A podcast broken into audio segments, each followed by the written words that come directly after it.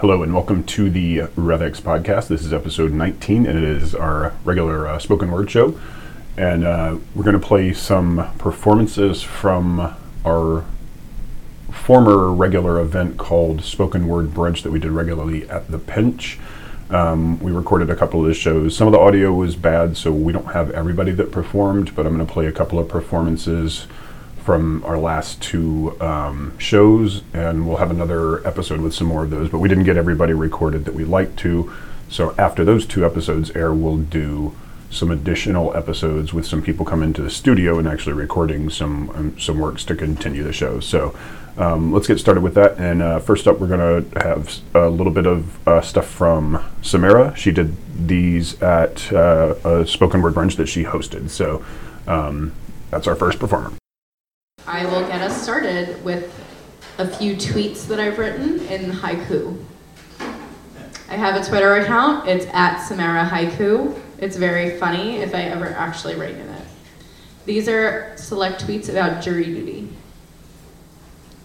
First one, 30th January 2017. Had to report for jury duty this morning, and I still haven't been called. Hello. Next one, here since 10:30 in the jurors' lounge, TV playing CNN. OMG, so bored. Wish I brought my laptop. Still 10 minutes to lunch. Excused for lunch. Yes. Good news slash bad news. Too many food choices to pick. I really like purple. It's my favorite color. You? I'm curious. Then there was a break for lunch. Uh,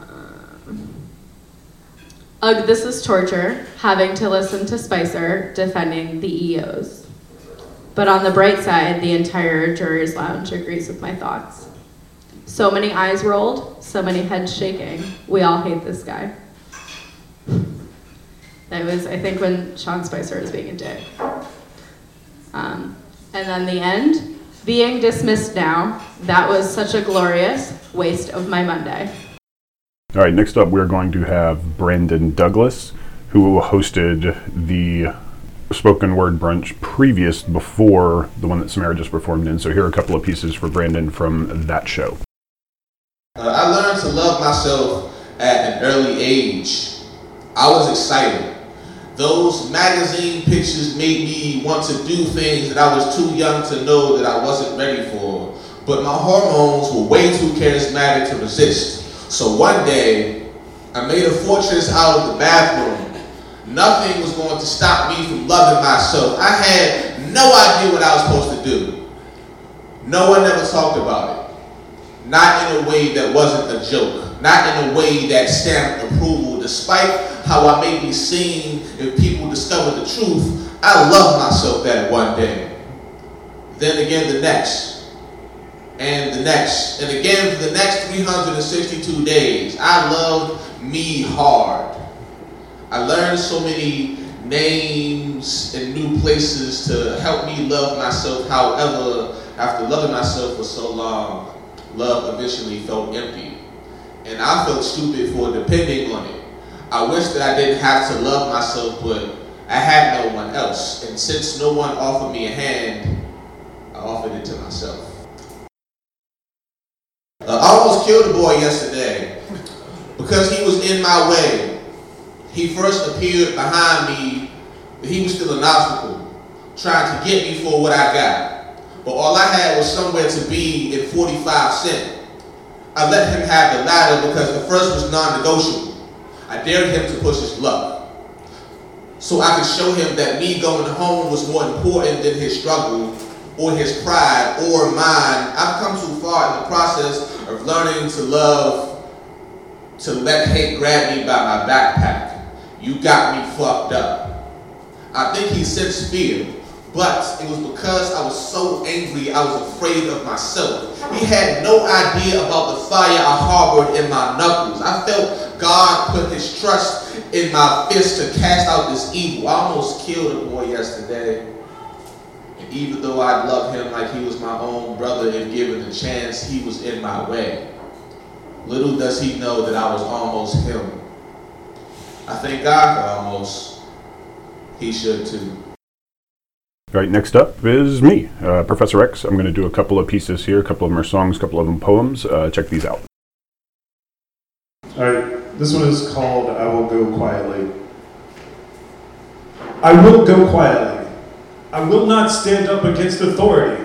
I will not rebel. I will fear the hell you sell. I will con- keep consuming. In ways that maintain your power, I'll keep assuming. I will believe the media. I will regress to the median. I will work longer hours for less pay. I won't take action, I'll stay home and pray. I will accept higher prices in exchange for weaker services and lower quality goods. I will let them divide us into segregated neighborhoods. I will be brainwashed by Madison Avenue. I will risk my life for a pair of basketball shoes. I will not protest. I will eat bad food and die of cardiac arrest. I will rally round the flag. I will be satisfied that you allowed me to take a doggy bag. I will fight your wars. I will stop I will shop at a never-ending series of identical stores. I will ignore homelessness, poverty, and starvation. I will be thankful for one week of paid vacation. I will accept corruption. I will stay quiet when your wants cause my needs a disruption. I will suppress my personality to fit your expectations. I will cede authority to the Federal Bureau of Investigation. I will not stand up for what I know is right.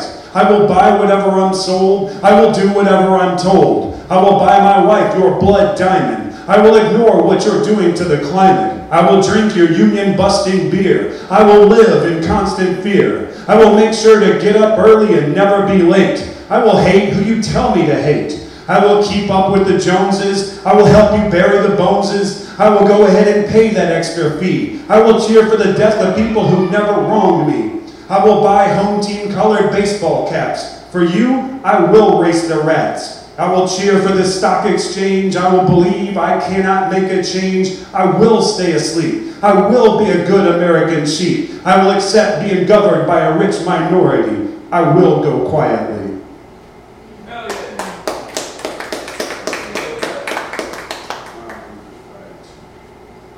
This one's called Whoa, and there's no way to able to keep up with it, but this shit'll make you drop your cocks and glocks and get on your fox socks. You're gonna walk to stop me because of the way that I talk. This shit's got no squawk or schlock, it's like Spock rock. I got a lot of jocks to mock, bad cops to knock. Peeps are gonna flock to gawk at the lyrical hawk. You'll be in a headlock dead like you got it like you got in the wrong wedlock. Don't know why you thought I forgot how to create a sonic aftershock. This is an ad hoc or a crop. Got it locked up like a ziplock. I balk at bad lyrics like soldiers in Iraq with a shell shock. I'll walk you down the crosswalk or catwalk. I'll make your bed rock. I'll take you on a spacewalk. Get around any landlock or roadblock. Take down Doc Ock or Killer Croc. Keep clone without a drop off. Even if your block is chock full of livestock, you can trade in some box tops at the stop and shop. At your top lock speed, kill yourself with hemlock. I'm the warlock of words, the Rupert Murdoch of nerds. Lyrical lawyer like Perry Mason or Matlock. You'll be hiding in the tunnels like a Morlock. I'm too original to get any play on K-Rock. If you're the last to hear it, you'll be a laughing stock. It'll get you wired like electroshock. If it gets it gets kind of offensive, like when you say Shylock. But I'm revealing some truths like Morgan Spurlock. I'm thinking up secrets like my name was Sherlock. Dropping new ideas like John Locke. Making you bump along like Ad Rock or Tupac. Got, some, got you showing out shamrocks like Maybach and Reebok. Rhymes hard for you to say like Vladivostok. This shit won't happen. This shit won't disappoint like Hancock. I'm murdering shit like Hitchcock. After this album, you'll be celebrating like Ewoks. Grooving and moving like hippies in Woodstock. Because I know what I speak and I speak what I know. I flow what I rhyme and I rhyme what I flow. I show what I learn and I learn what I show. I blow, I go, I grow, I grow, I throw. Whoa! That, that part always to be. So go get two sticks of Twix to fix your verbal ticks and like a cough flipped by Vicks or a pit bull ripped by Michael Vick. Rex ain't that kind of sick. Join my clique. Stick with me and my chicks. Get your kicks, get some pics and get some clicks. We ain't going to the clubs with the strips and the tips. We ain't sailing on ships or having fits. We'll skip those trips, drop those drips, make sure not to dip into those pits quick. Let's inflict the conflict like it's divided demographics. I predict the images I depict will transfix. transfix. Bring you bliss like fish and chips. Silly rabbit, these tricks are for kids. Like New York Knicks are for fan. Like the river Styx is for dead mans. Dicks and pricks and redneck hicks will try to deep six and nix my mix. But my clips are Gladys Knight to your pips. My, my images are so graphic, your braggadocio dips. If you're ignorant, my flow is hieroglyphics. You can't understand my specifics. This ain't no gimmick, but you will mimic my mosaic heroics that will smash the cynics, boost the addicts, addict the convicts, make them take, take trips to the Pacific to stay out of the bricks and hear my flicks and hits. It'll get you happy like Macklemore thrifts or Schoolboy Q spliffs. This disc of riffs is briefs, audio gifts that only risk to eclipse or wish to only talk about whips and dicks, chicks, tucks and nips, lips to kiss, hips to miss, clocks to grip, fifth to sip, sip, scripts to pick. This shit ain't weak like stop and frisk. This shit is the ish. It won't make you say tis tis like an absentee Saint Nick. Because I know what I speak and I speak what I know. I flow what I rhyme and I rhyme what I flow. I show what I learn and I learn what to show. I blow, I glow, I grow, I glow, I throw, I woe. Oh, you ain't through? You ain't bored? You want more? If more woe is what you want, I'll give you verse 3 or 4. It's no chore. I can roar like a dinosaur till my throat is sore. I can soar like a Norse god named Thor. Go bamf and teleport. I swore I'd escape your corpse before you make me snore anymore. Your shit, your, you rhyme your like your shit is written in a code called Morse. Here's the score. You I abhor, I deplore, I ignore. I don't need anyone to help me score. I'm my own mentor. Running this shit like a Michael's named Lorne. I'm pouring hot shit like Dior or a Dali called Salvador. It's a 24 hours a day Cold War between my lore and your deplorable your, Igor. Or is it Igor? Your dialogue is worse than porn. You're outscored before you even launch your war. Your verbal colors are bad. You make me want to say, I adore me more. That's a 90s reference for right there. I'll shout out never Nevermore, like a funeral for Lenore. Judge your shit like Sonia Sotomayor. No esprit de corps. At least one of us ain't a perdidor, senor. Let me underscore with scorn. It ain't you, Paramore. Therefore, let me restore the rapport with the heretofore master everybody asked for. I got girls like Gilmore. They all say, feed me, Seymour.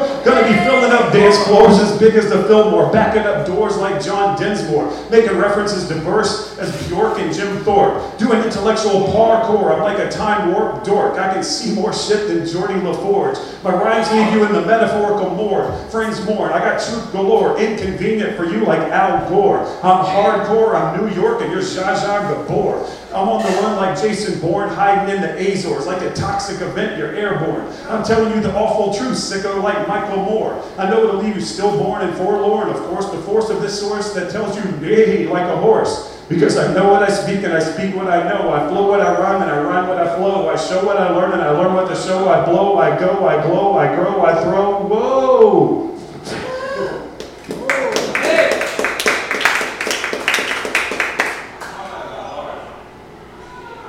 I'm going to do uh, something a little. Um, no, I thought it was just go already.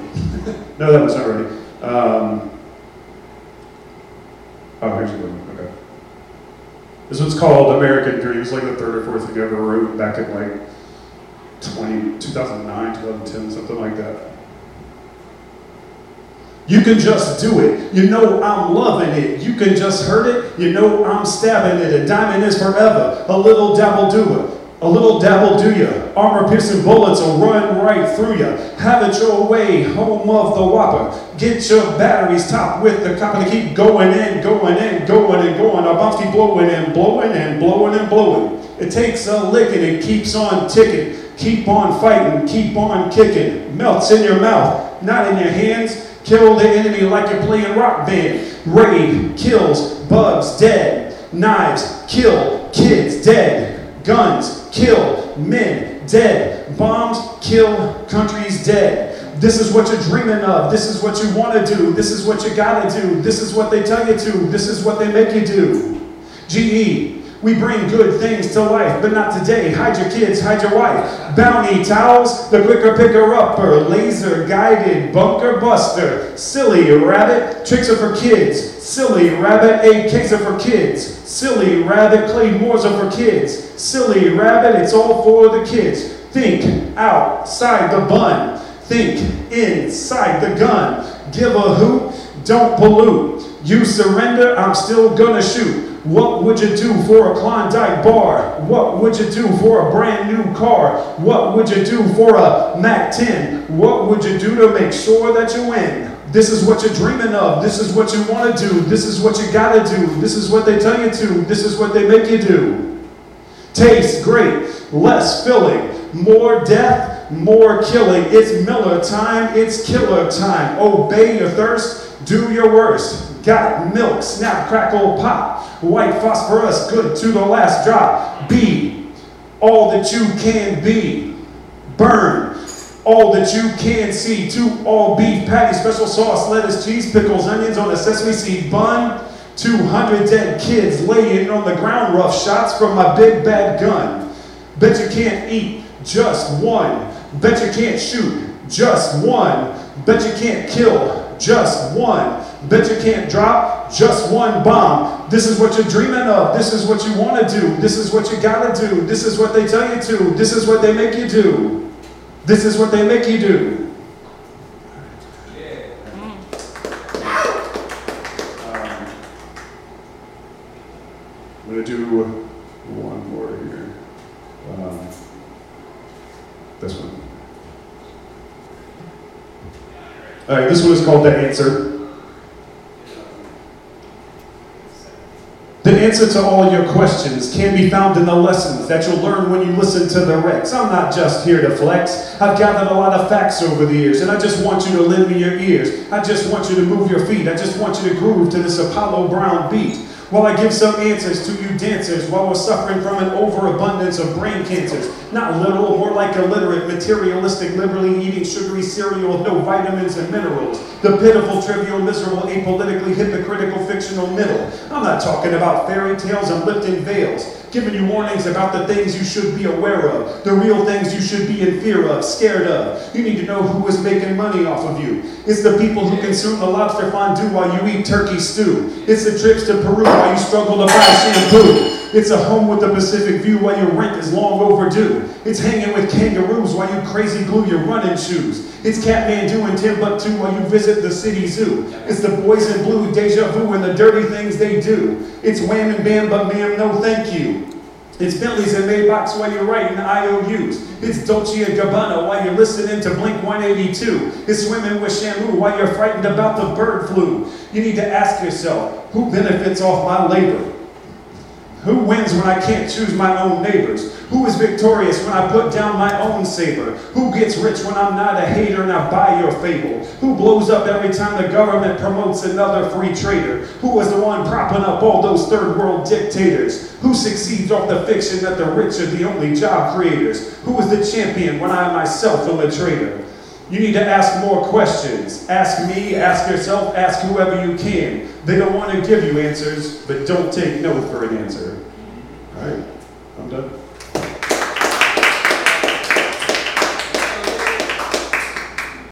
Okay, our last performer for this episode is going to be Sandy Giver, and she is going to read an excerpt from her book. If you haven't um, purchased the book at the end um, of the performance, uh, Samara will announce the uh, different avenues in which you can obtain the book. Of course, you can just buy it directly from Sandy.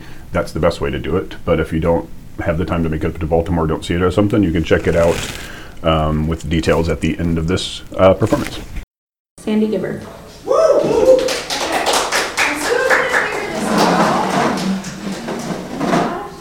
Okay, it's that button. Take your time. Also, the mic is, is adjustable. It's not just me. You can push it back, I think. We don't even need a drinking chair. I know. So I think, I, I think I actually might need it slightly further back, just for, for reading purposes oh, and lighting, We can also. if that's okay. Pump up the lighting, pump up the lighting.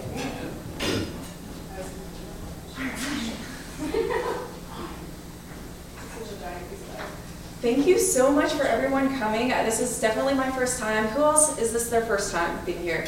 First time being here? Your first time? What's your name? Brenda Bunting. Brenda? Brenda, yes. Brenda, nice to meet you. I'm Sandy. Um, welcome, welcome. So, as Samara said, I wrote a book. It's called One of Us, and it's about the complexities of sexual assault and the challenges of seeking legal justice.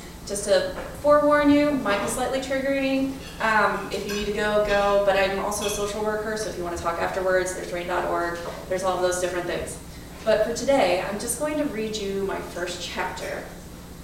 And just a little bit of background, I was a Peace Corps volunteer in Uganda, so this is about my time there. The first chapter of One of Us, Sex, Violence, and Justice, Resilience, Love, Hope, is called Come on, let's go already. If we don't go now, we are never going to leave.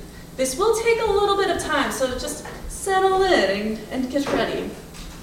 6:30 p.m. Friday, November 5th, 2010, Kampala, Uganda. I live in an African village called Pader. I used to live in a thatch roof hut where I bathed under the stars and peed in a latrine, a cement slab with an over, oval opening over a deep hole in the ground. Now I live in a compound with a living room, cooking area, bedroom, and a bathroom. No running water, but I heat up water before taking a bucket bath. Stand in a basin like a giant Tupperware and pour water over my head. Then dump the gray wastewater into the toilet to flush. Compared to a pit latrine, this is pretty spectacular. I've been in Uganda since August 2009 as a youth development health specialist as a Peace Corps volunteer, a PCV. I love it. My partner organization is a girls' school for formerly abducted child soldiers and sex slaves, child mothers, orphans, and vulnerable children due to the 21 plus years of insurgency called or caused by the Lord's Resistance Army. Yes, it was intense.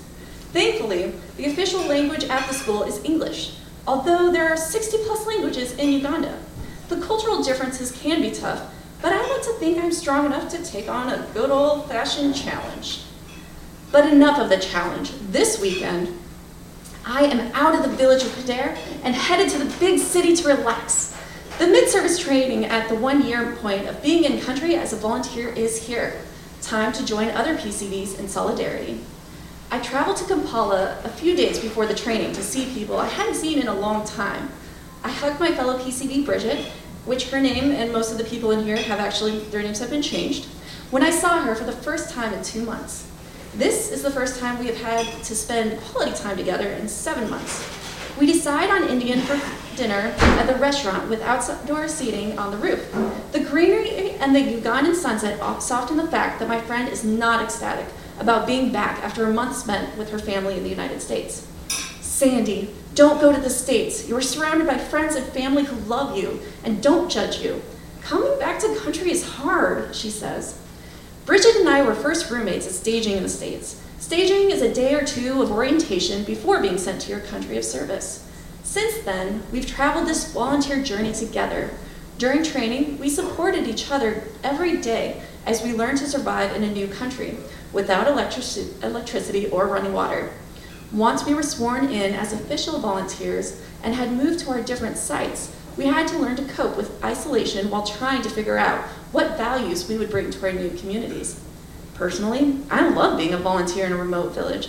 I enjoy learning and experiencing a culture unlike my own.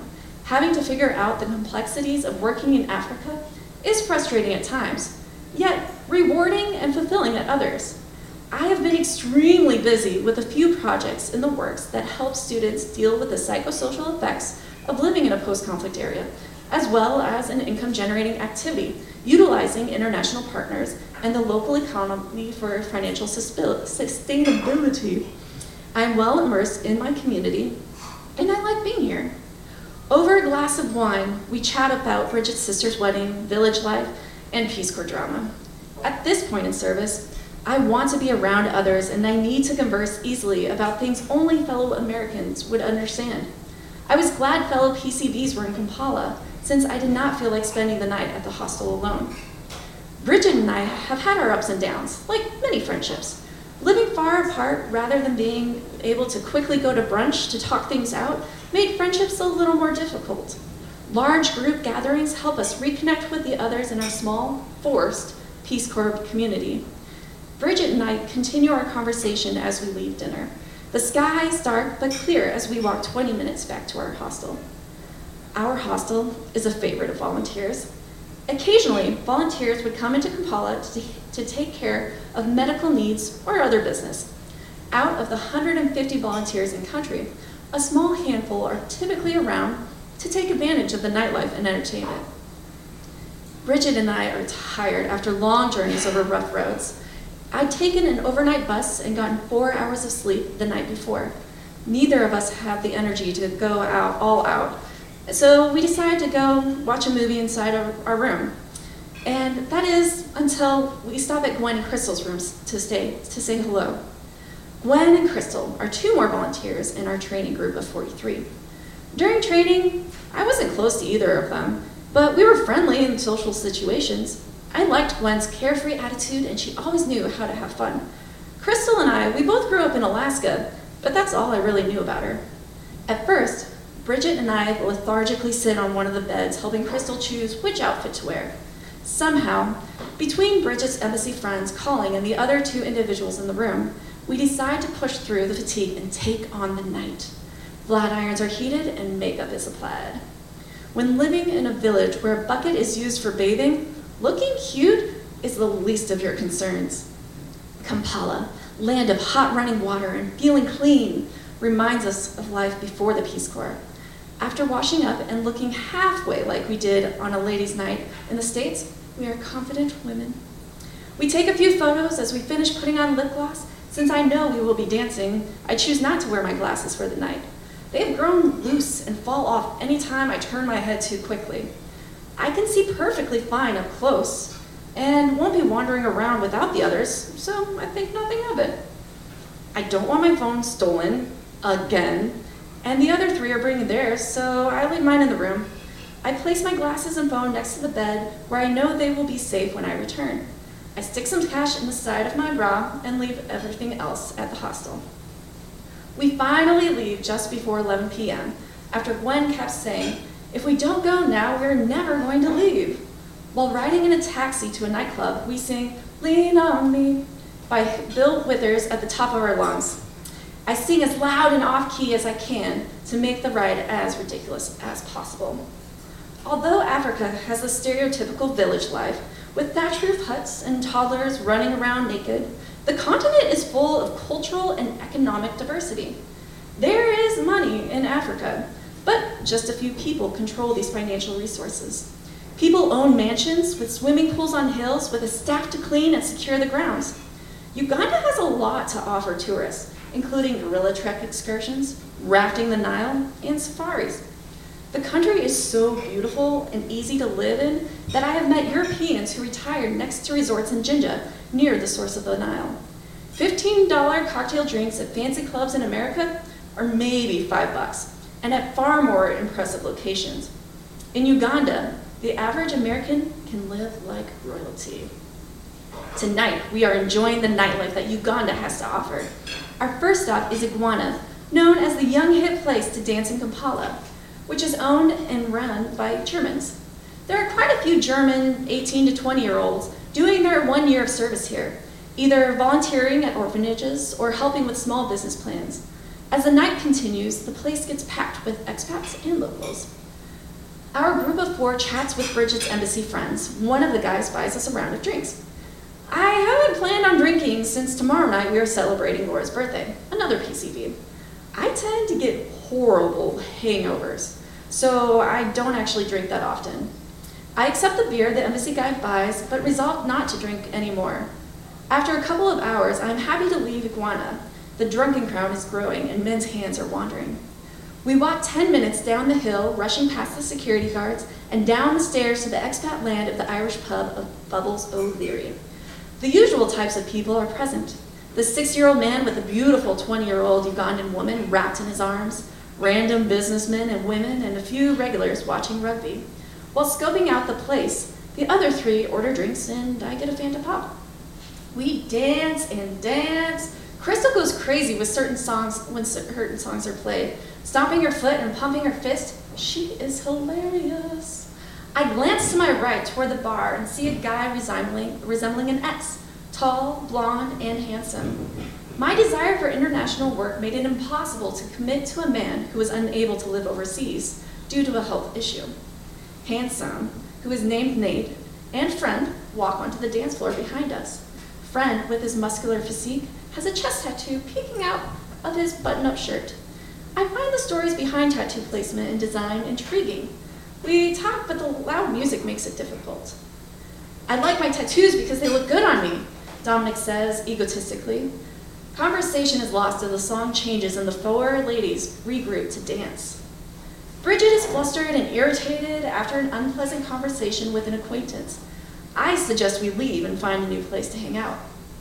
Just as we are heading out, Nate and Dominic come over to talk. Nate is from Alabama, and I can hear the South in his voice. He is a picture taker for children's social studies books. Dominic is from Reynoldsburg, Ohio, now working in construction a couple hours north of Kampala. They don't know each other well. They met at the hotel they are staying at in Kampala. They say they will only be around for the weekend. Bridget comes over, and amazingly, Nate gets her to talk to him. At first, Bridget does her usual brush, off, one word answers to his questions. But Nate gets her to smile, and before long, they exchange phone numbers. I let Dominic on, in on the breakthrough while watching their, fact, er, their facial expressions. Dominic seems like a decent guy. I lived in Indiana for 11 years, and he was from Ohio. It's as if we have been longtime neighbors who found each other halfway across the world. Somehow, there is a sense of familiarity and comfort talking to someone relatable. I miss home, and he can relate to the Midwest. We make small talk, chat about life in this crazy country, what work brought us here, joke about life overseas. Having a normal conversation away from the village and laughing, it feels good. We're about to leave when Gwen and Crystal invite them in to join us. Nate declines, but Dominic excitedly agrees to continue the night with four women. His demeanor becomes more of a ladies' man as we leave. Meeting new people and enjoying the nightlife in Kampala is the social norm in the expat community.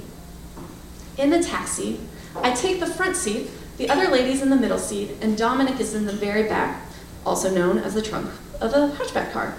The conversations are comical in an American way, yet rather vulgar and embarrassing as the Ugandan driver is listening in. The topic of how female Peace Corps volunteers are sexually frustrated is blurted out. I heard that there are unmet needs with the ladies in Peace Corps. I don't understand, since I would totally take care of all of your bedroom needs. Aren't there guys who could take care of you? The quality guys are taken by girls back home, and the single ones are not doable, my three friends say in unison. It is interesting to hear them say that since Gwen has an expat boyfriend from Egypt.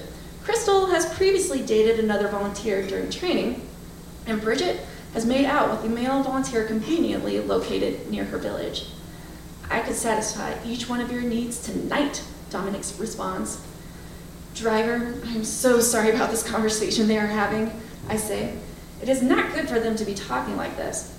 I chat with the driver as the four of them continue to make sexual innuendos, egging Dominic on. I love Uganda, he says, smiling ear to ear as he got out of the taxi. Dominic offers to pay, but he's fidgeting with money and the driver tries charging him more than what we had agreed on.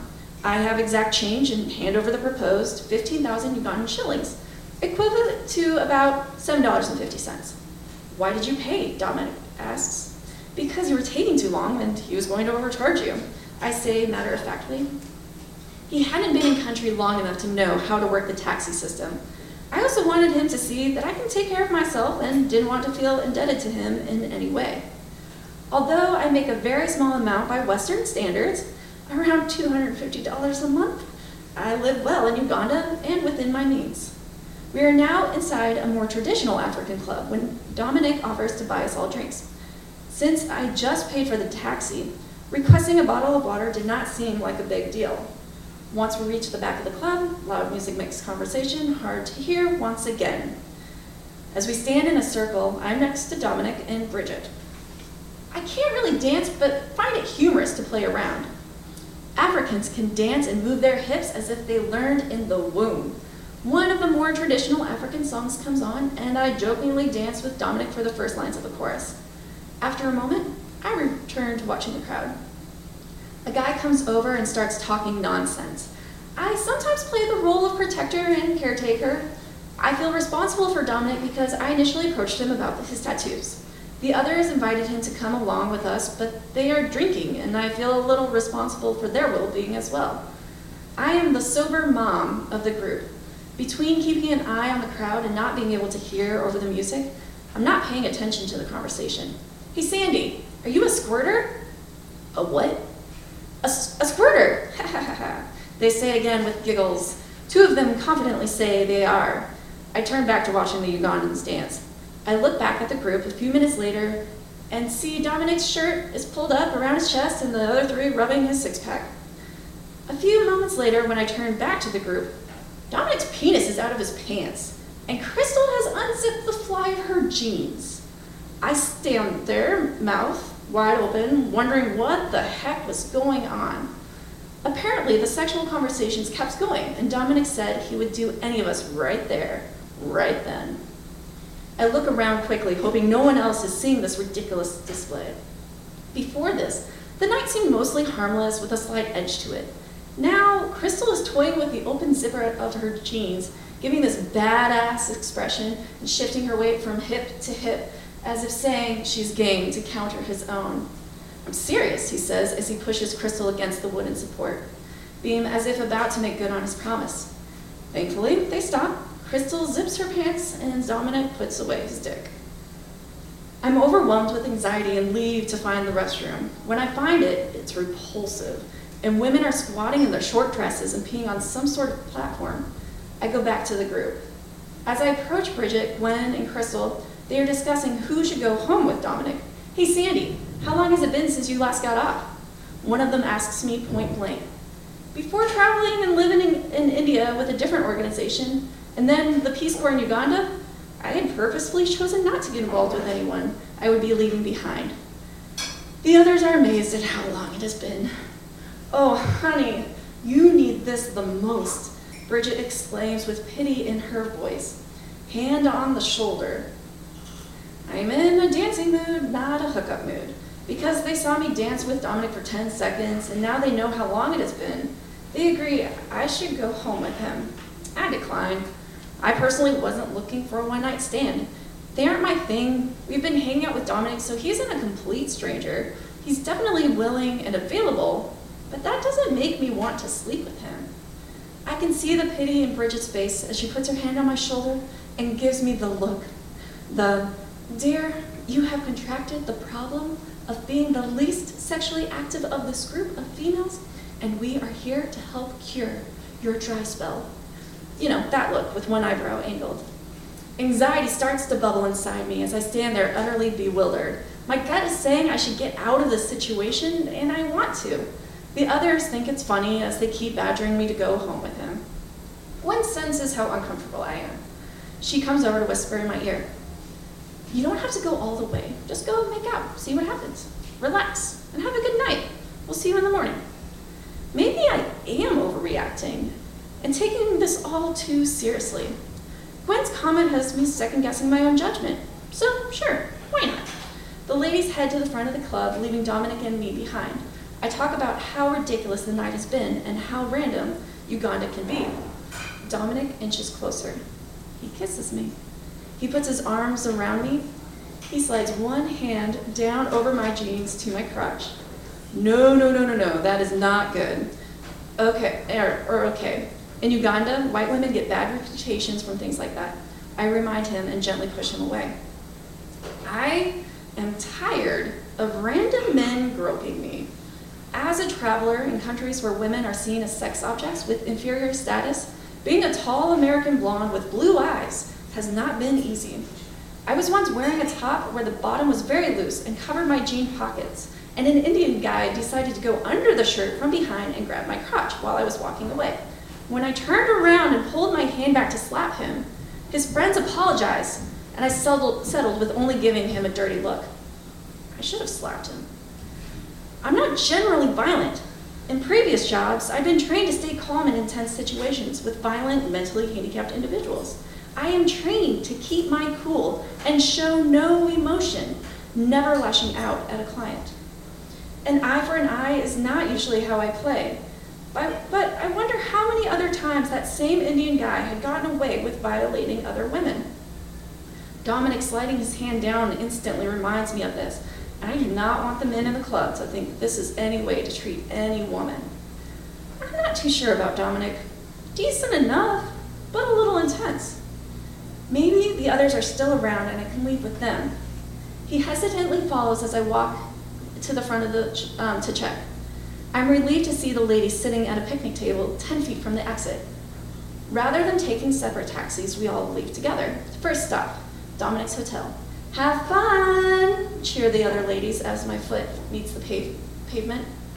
Uh, are, are you okay, Sandy? Gwen attempts. I only nod in response. I've been on my own since I was 19, and I've been able to manage. Dominic takes my hand as he led the way into his hotel, which caters to foreigners. The main gate is closed, so we walk around the wall, passing a security guard. We go through glass doors, entering the large lobby. I don't quite know what to expect from the night, but you never do in Uganda. You roll with the punches and take on the challenges as they come. With Dominic, his joining the ladies' night was definitely not planned, but that was okay. My last time even kissing a guy had been over a year ago. I would prefer to be with someone where we had a deep connection and we passionately kissed the night away. At 25 years old and single, I'll have to do with hopefully a good makeout session and nothing too complicated. I've done this before when things didn't get out of control, so I don't see why this time would be any different. We make it to the elevator and he starts to kiss me and then grabs my long hair and pulls. It is not a gentle hair grab, but rather uninhibited. Once out of the elevator, Dominic says he has a roommate named Todd who should still be out. I hope Todd isn't there. I keep thinking about how awkward walking to the room is going to be. The second floor hallway never seems to end as we silently pass by doors on the right and large windows and seating on the left. The door to room 123 opens, and I see Todd lying on the larger bed, closer to the window, straight ahead. Dominic's bed is the twin closer to the hallway. There's a closet to the sharp left, a flat screen TV on the stand across from the beds, a large bathroom to the back left of the room, and a chair next to the windows. Go to the bathroom, he commands without hesitating. I look behind me as he closes the hotel room door. The time is 3:15 a.m. At 10:34 a.m., the door finally opens and I'm able to leave. He gives me a half-hearted hug, a good riddance hug for me. I was taught to be polite, a polite young lady, so I muster enough energy to play nice while leaving. I am numb inside. Something very, very wrong just happened. Whatever that was, it's, it's now over. I made it. I don't like this feeling inside, and I never want to relive those hours in that room. I turn and walk down the halls of the his hotel without feeling a thing. Empty. As empty as I can be after leaving that stale room. There are mirrors in the stairwell, and I glance at my face as I bounce down the stairs. Sure, the reflection shows my hair a little messy and pulled back, but there are no physical bruises or marks. I am physically sore and I feel like collapsing, but I'm still breathing and the soreness will pass. No one will ever be able to tell what I lived through. I can't think straight enough to verbalize it cohesively anyway. Empty, disgusting. No one will ever know by looking at my glazed over eyes what has just happened to me. I'm still Sandy. I am still alive, but a piece of me is dead.